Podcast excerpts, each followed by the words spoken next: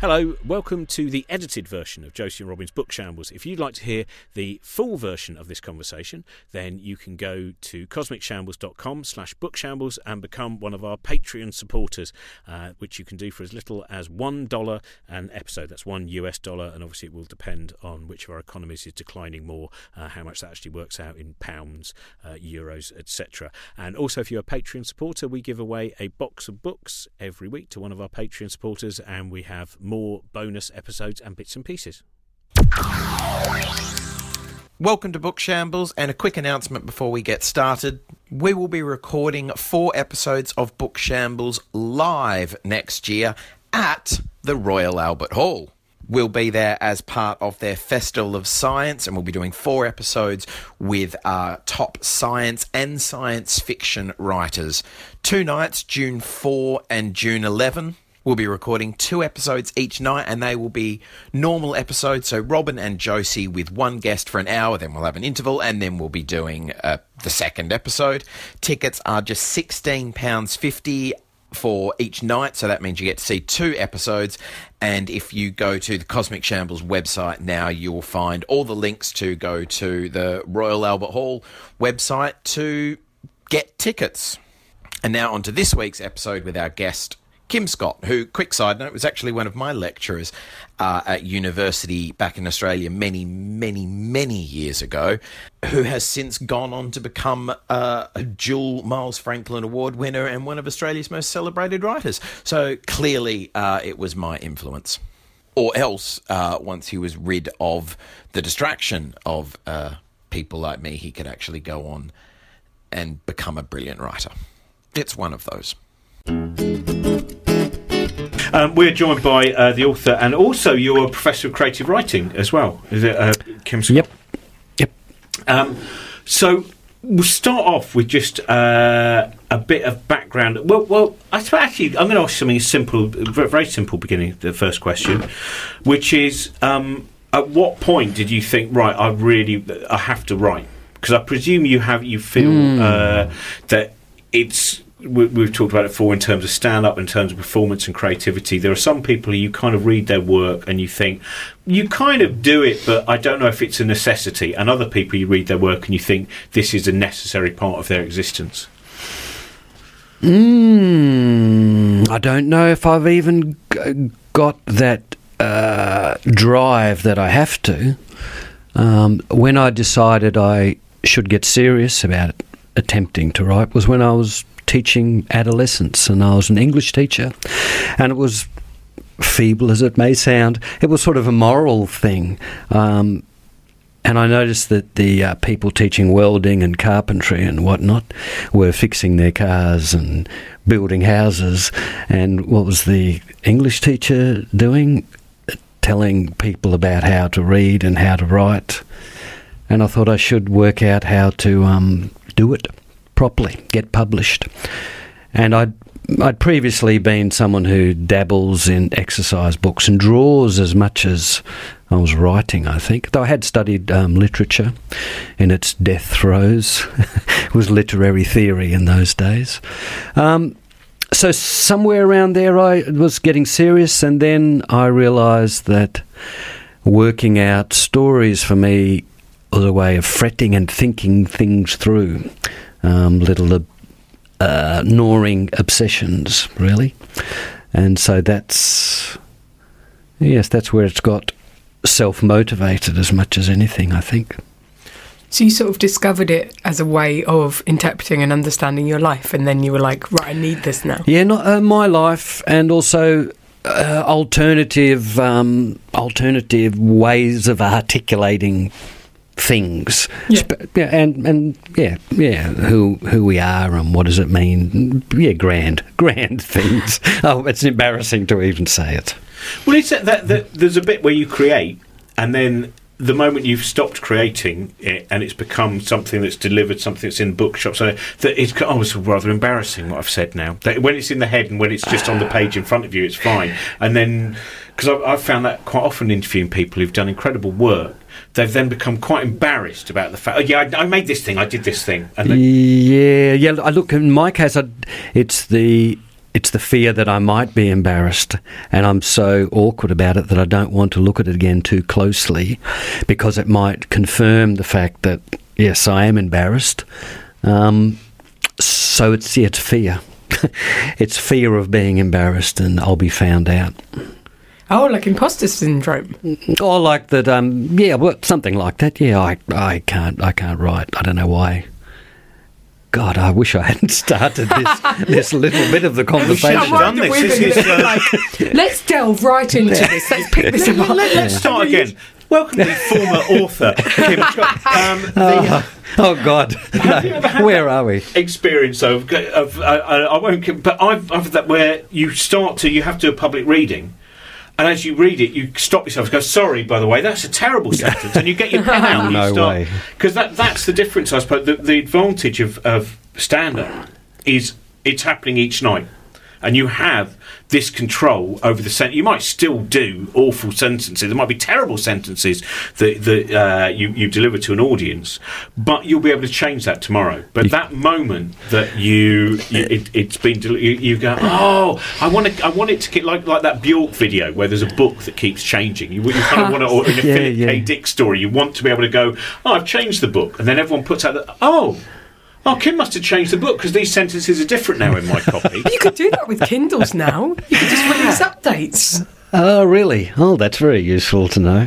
Well, I, oh, I don't think you can, but you could. Can, can you? You could Well, I just don't say. think people, I- I, don't think I don't- people do it, but I would love that idea of this Update. kind of, you know, that has a, a, a bit of a David Cronenberg kind of fleshy, organic quality to it, doesn't it? That the I've done it with a short story. I've done it with a short story that was about to be published, and then uh, didn't let on that I was changing it, but made adjustments as I was reading it and penciled them in. But I would never say, I would never confess to that. When not when you're psyched up and you're doing the actual reading. I wouldn't, You to like- dare show that diffidence. This is the best bit. Oh god. um, what do you have uh, now? Uh, what fiction now do you most enjoy teaching uh, to students? What kind of things do you most enjoy recommending and picking apart? Uh, look, I, at the moment I'm not teaching, so that doesn't come into the equation. Oh, I'm sorry. Um, We better do the yeah, introduction again. Please yeah. welcome the former Yeah. author and former creative writer. This is a disaster. ah, What have yes. you most enjoyed teaching?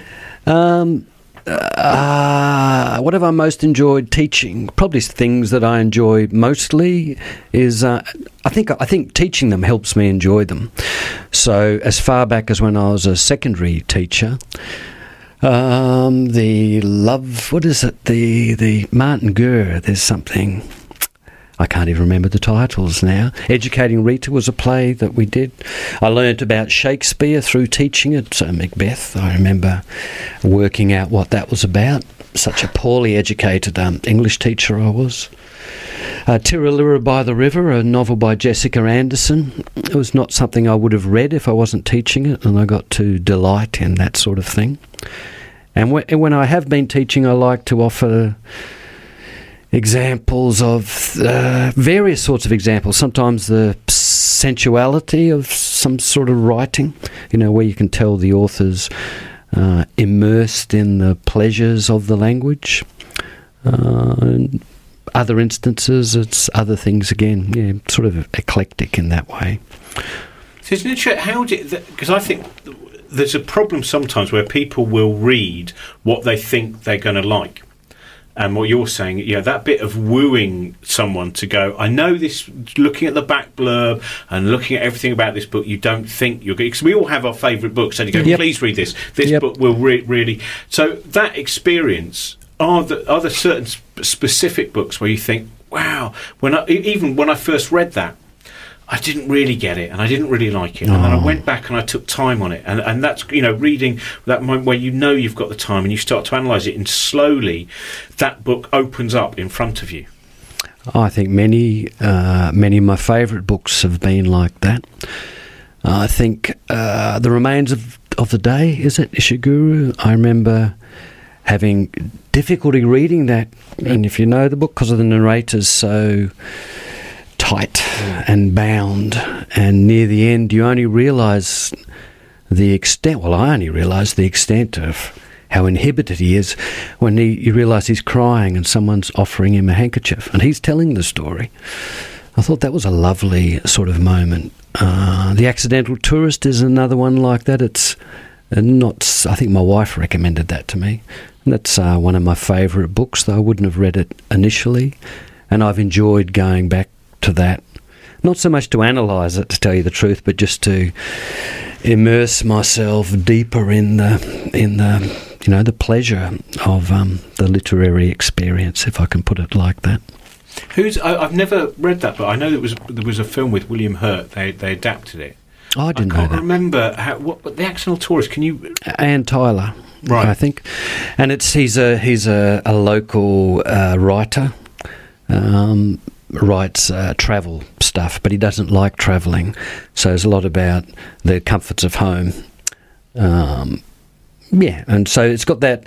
It, it models some of his own writing. So again, it's probably that uh, unreliable narration, something in there, where you are reading it and working out more about the narrator than than what he himself knows, and it grows from that. So that's that connects it to the Ishiguro novel, I suppose. Um, yeah, and they're they're they're protagonists that are not immediately attractive, but learning more about them around the edges of themselves, and the book is what I like.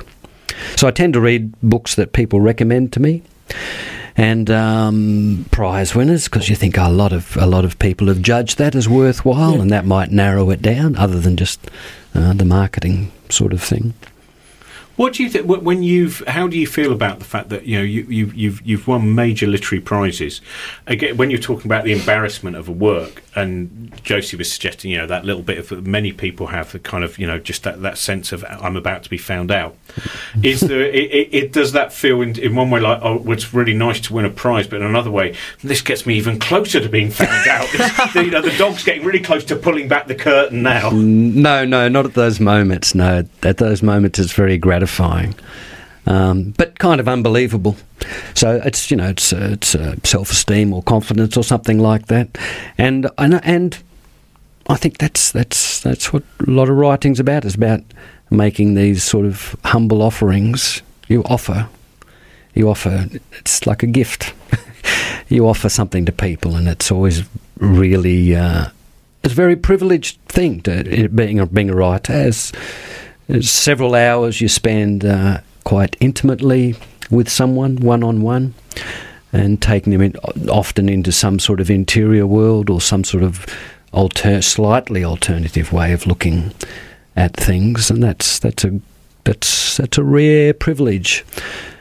And it ta- obviously it's it's a risk. You know, you think I'm just going to show that I don't know what I'm doing. But if you've managed to, uh, Nabokov says, enchant someone, that, that's uh, wonderfully gratifying. So some of those prizes I think of in terms of they are, you know, people that hopefully know books, uh, reassuring one, saying, yes, you've done that. You've, you've, thank you, really anyone that buys a book or reads a book is uh, hopefully has something of that in their response. Do you remember the first book that you responded to? You know that that, that first Mm. moment of real excitement when you when you're reading because that can be across so many different ages. Because some authors I've spoken to just said I didn't read an- anything till com- uh, apart from comics till I was about fifteen or so, and then suddenly I found this book. And other people, it seems, to start at a very early age. I devoured comics also. That was the large, hugely largest part of my reading as a kid. But yes, I do vividly remember the first book I read. I was probably too young to read it, Tom Sawyer. I was about seven, I think. Hmm. So I would I wasn't up to reading it. But my father's name was Tom, and his father, and they, they were estranged, had sent me a copy of Tom Sawyer, and it begins something like Tom, Tom, where is that infernal boy or something? And I thought, you know, Granddad has sent me this book. Oh, you've never sent me anything before, uh, and Tom, that's you know, that's. I remember thinking this is a book about my dad. uh, so I was, I was, uh, I was right in there, um, without you know, I, I learned a fair bit about reading, I think, just by sticking with that book. Um, I remember the terror of uh, them being trapped in the cave and that they were perhaps a little harsh on Injun Joe. Um, the you know the way he was portrayed, um, but yeah, I, I remember that. Uh, that's, that's that's a strong memory, and I'm I'm reading it again at the moment, which is um, a disappointing experience to tell you the truth. Except remembering the younger, I like reading, rereading books to remember the younger reader that that one was and recognise things you picked up on and didn't. Well, that's what's so interesting as well because it's it, it stops being about the book and starts being about your relation with that book over Yeah, yeah. long periods of time. Yeah, and how you've changed and what you knew then and what you didn't and that sort of thing. What surprised you most going back to it uh, when you? Because you, I mean, your face really did that. That level, you- it's not really when you said disappointment. There was real. I shouldn't have gone back. Maybe. Uh well, it's yeah, no, it's in it's in that yarn spinning um, sort of mode or style. Um, know, that's just so it's, it's unfair to be too critical of books, but that's that's sort of what disappointed me.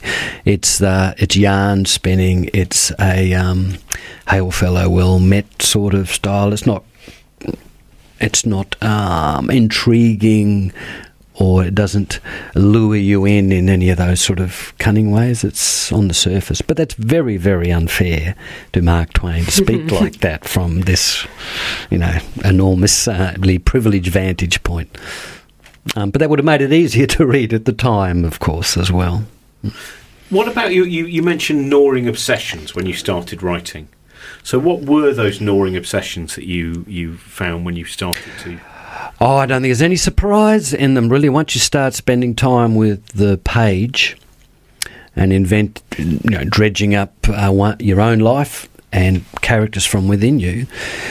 And this is why I embarrassed myself a little moment ago, getting speaking about grand themes. But it's it's pretty much um, this is Aboriginal country that we live on here. Um, and what does it mean to be descended from those people that first created human society in this corner of the most ancient con- con- uh, continent on the planet and one of the longest continuing civilizations and coming to terms with the fact the fundamentals of our shared history here. Uh, stolen country. Within 50 years or so there's something like 10% of the original population surviving. Then there's an apartheid like regime for most of the 20th century. And so, who am I coming out of that, uh, that family and personal history? And my grandparents were living in a little town on the edge of a massacre country, taboo country, Aboriginal grandparents. Um, so just that that you know you, you just got to get close to that sort of material and see the various ways of articulating that in the state archives, for instance, going in there finding the language of our shared history, and uh, there's all you feel differently, and I want to put different words to that experience, not only try and uh, match it up with something that's uh, more like the truth from a felt truth, but also to um, redress certain things in there, particularly when you see such huge uh, arrogance and rationalisation of what has occurred. Um, so that's, and now a lot of my work is, coming out of that is uh, to do with um, Noongar or Indigenous language recovery uh, from that really damaged sort of position. Um, and because I studied literature, I make parallels sometimes to try and communicate this to a wider audience than, say, the Noongar community. And the importance of, uh, you know, the Renaissance in Europe, dredging up broken statues and fragments of language. Well, here in this part of the world, there's landscape instead of statues that you can uh, understand the contours of and match a language and creation stories to that landscape, as there is in other places in the world, of course.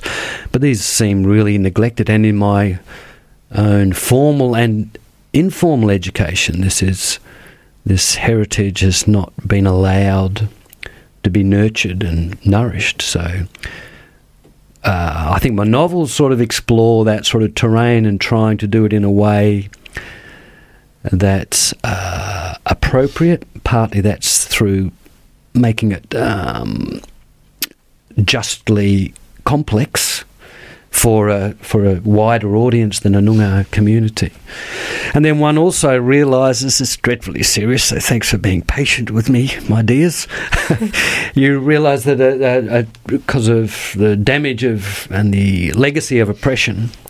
That I have very, f- in a literary sense, I have very few Noongar readers, and the, the novel works as a sort of cultural artefact for those readers and that community, and they're supportive of it.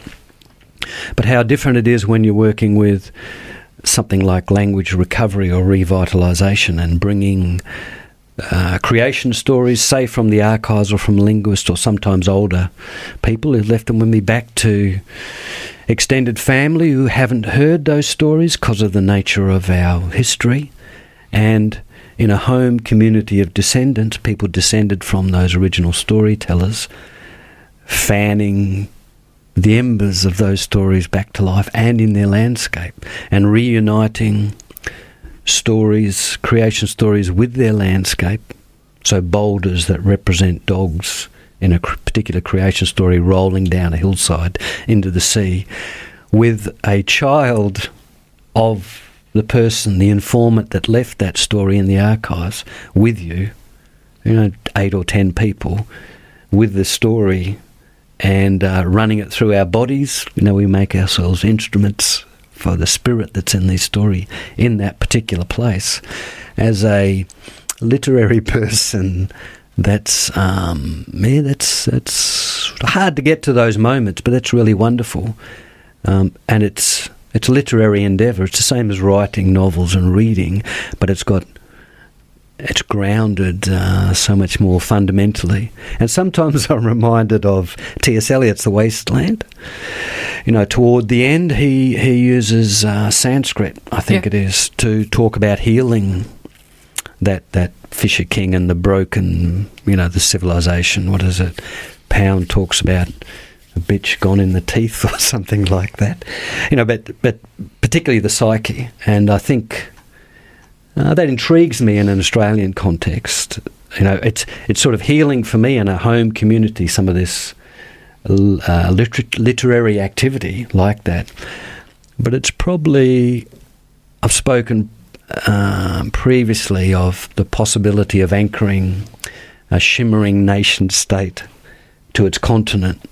You know, that's that's Australian nation state via many many diverse indigenous roots, and I see I see a possibility in that. There's, there's a whole lot of political uh, negotiation and protocol stuff to get through, but that's how it feels when we're um, doing that language sort of work. And now I try and get that, f- try and form a relationship, as I did with the last novel, between that and the the novels, so you can use the achievement, if it occurs, with the novel to that circle of readers wide out there to shine a light on this other work and try and garner some momentum um, for that.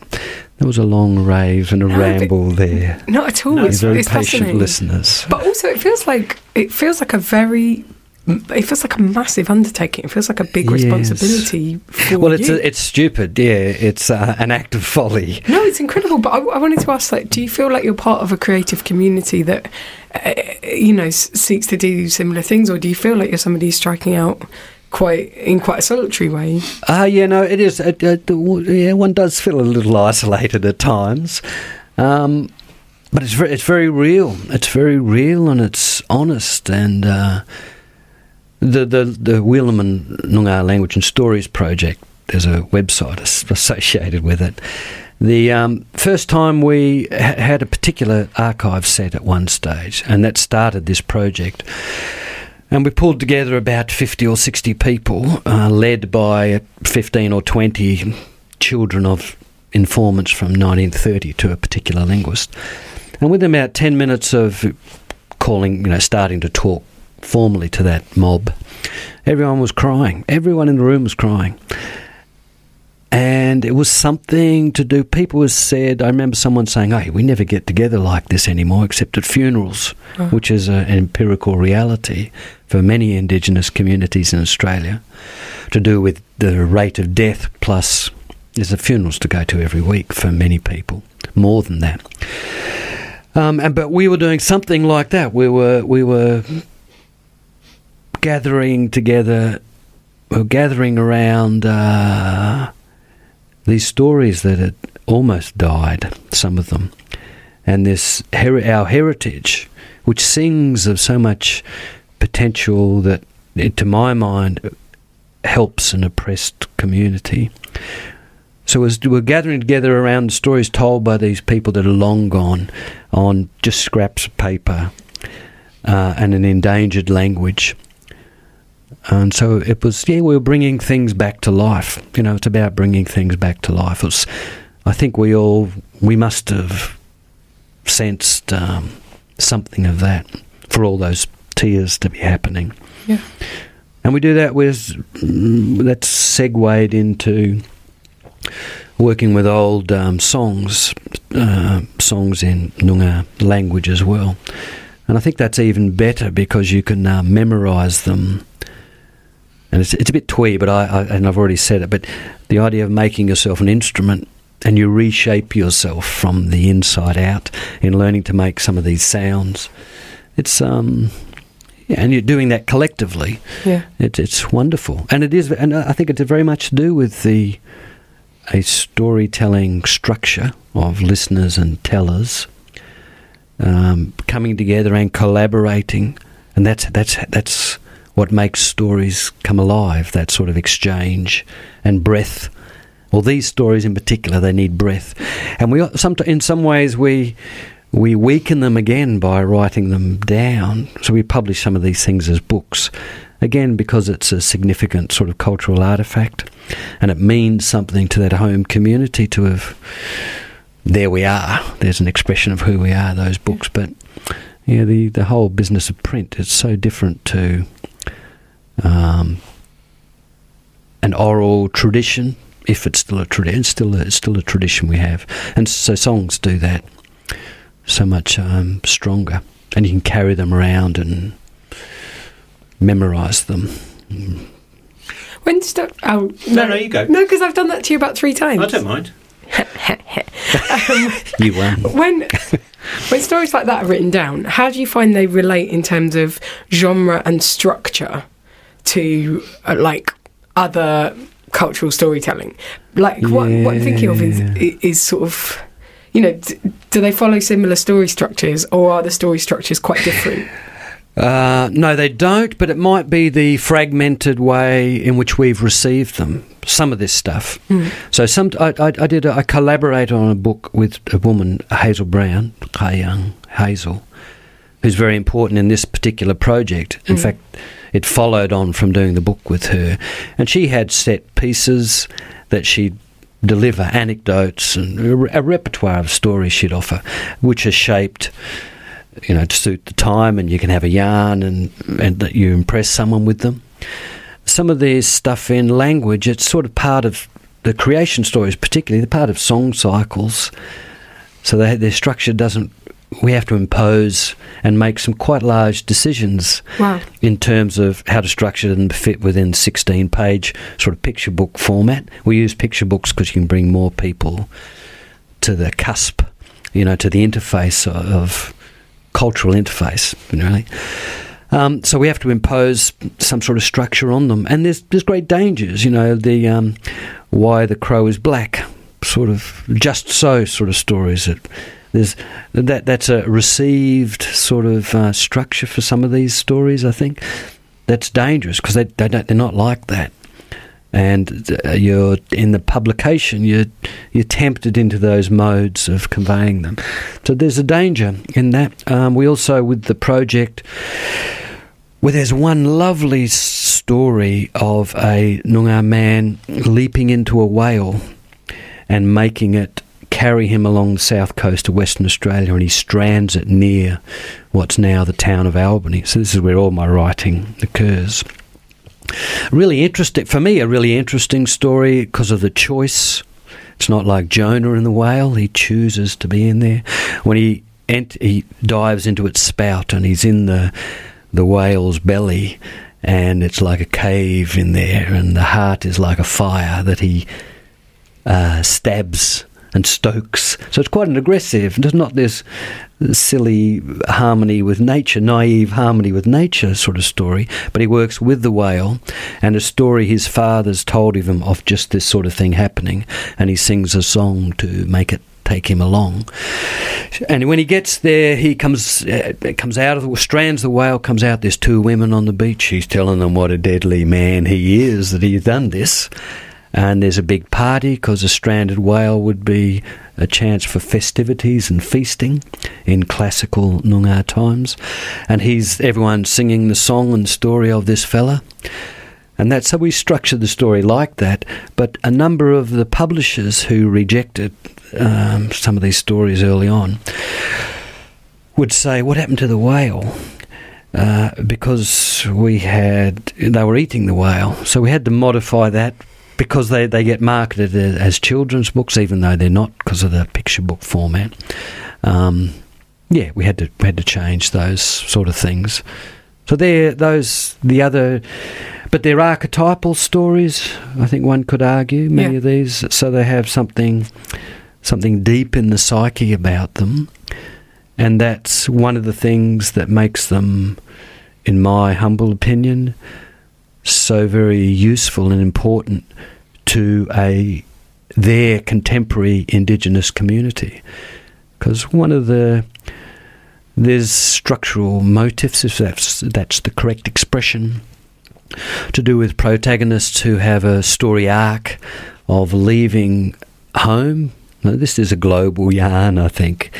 Leaving their home um, challenges, contests of different sorts, finding their talent in that process and themselves, and then orbiting back to a home community enriched and better able to contribute to that home and welcomed back because of their story as much as anything.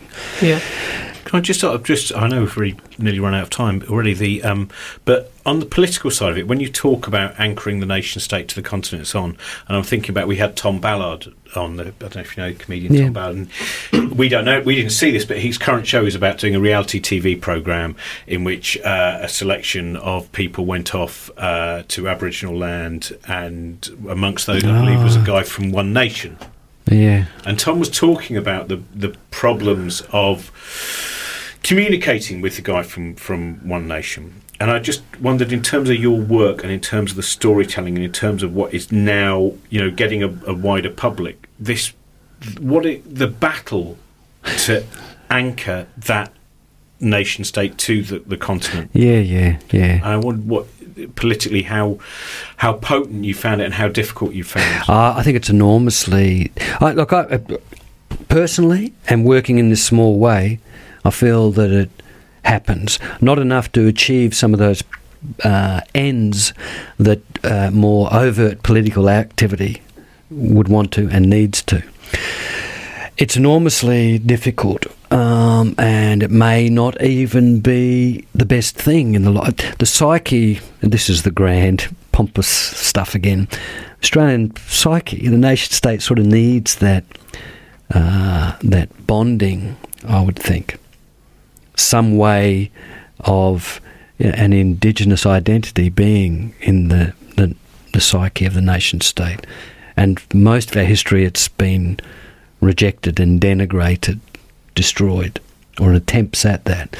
In the last couple of decades, we've moved to something like celebration, but if you're not careful, it becomes serious appropriation of of elements of indigenous culture for the benefit of the nation state and its pathological uh, crisis. So yeah, so to handle all that is is is very difficult, um, and I don't know how to do it. Though I've been involved in some of those activities, but um, storying and and I think I'm quite deft. Um, I try to be anyway. With storying's a negotiation on itself, in itself. So with that language project, which is it's only a part of uh, what I do, I think, though it's at the core of what I do. It's some of what I'm talking about is a drip is is returning and consolidating this material in its home community that's been dispossessed to some extent of this, and pulling the different fragments of that community together and binding them through this uh, consolidated heritage, and then some sort of drip feed out to ever widening circles that sort of widen and, and come back in again.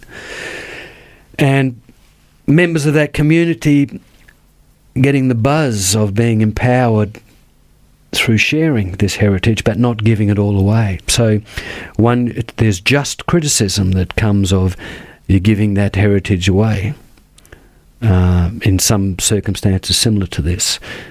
So there's a balancing act between enticing people to appreciate what's here and the power of what's in this heritage, storytelling being a large story and song being a large part of it, uh, but not uh, just handing it all over and you go, what else do you work with?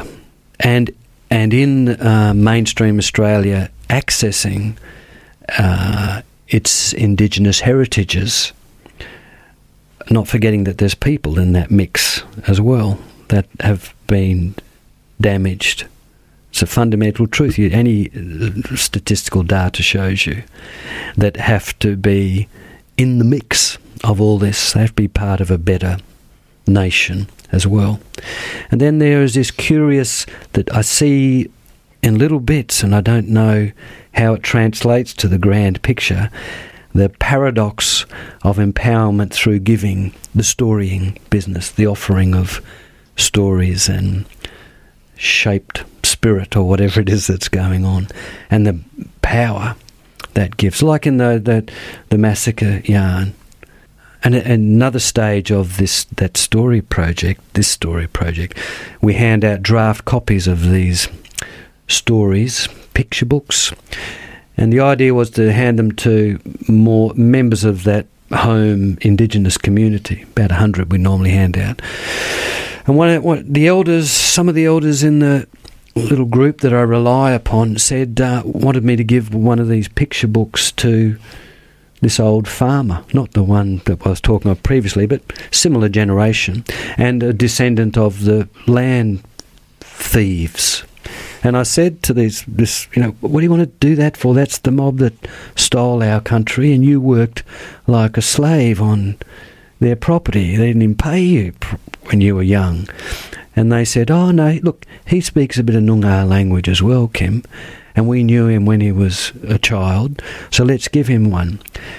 And I think for this old fella to come out in front of all these Noongars and be given this little package of storybooks, and then and to be honoured like that, it wasn't my idea. I repeat that, but it. He went when he was going back to his um, seat. He had tears in his eyes, and later he did sing this song that he remembered, this, this in Noongar language. So those little moments, there's something really um, interesting. Well, it's a kind of healing on. process, isn't it? It's a kind of way of. I think it is healing, yeah. And there's a lot going on in pockets around Australia in Indigenous communities about the importance of healing through reconnecting with that classical tradition. And I say classical rather than traditional to move it out of the anthropological Sure. mix. We better end there. Thanks. It's Thanks. so interesting. Thank you Thank you so Thank you. much.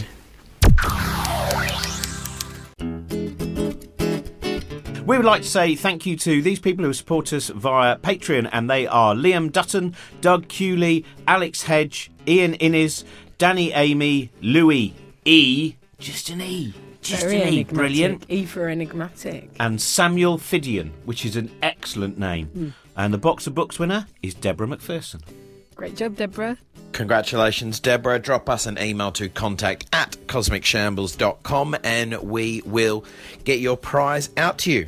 And as always, if you are enjoying the show and would like to support the show and like us to keep making it, you can become a supporter of the show at patreon.com slash bookshambles. It's just as little as a dollar an episode or $3 a month because we'll only ever charge you for a maximum of three episodes per month. And with that, you'll obviously help us keep making the show and you'll get extended episodes, you'll get bonus episodes, chance to win a box of books, all sorts of other stuff as well.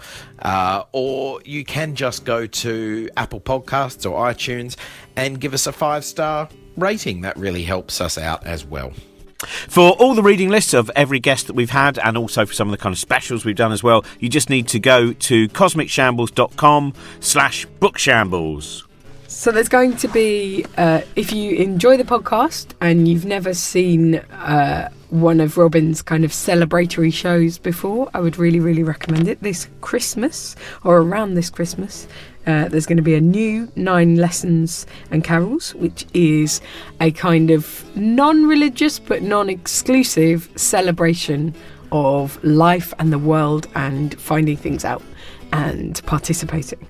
It's presented by the Cosmic Shambles Network, and the tickets are on sale now. And it's December 16th, 19th, 20th, and 22nd at the Conway Hall in London, which is a beautiful relic of a bygone intellectual past. This podcast is part of the Cosmic Shambles Network. Josie Robbins Book Shambles was produced by Trent Burton of Trunkman Productions.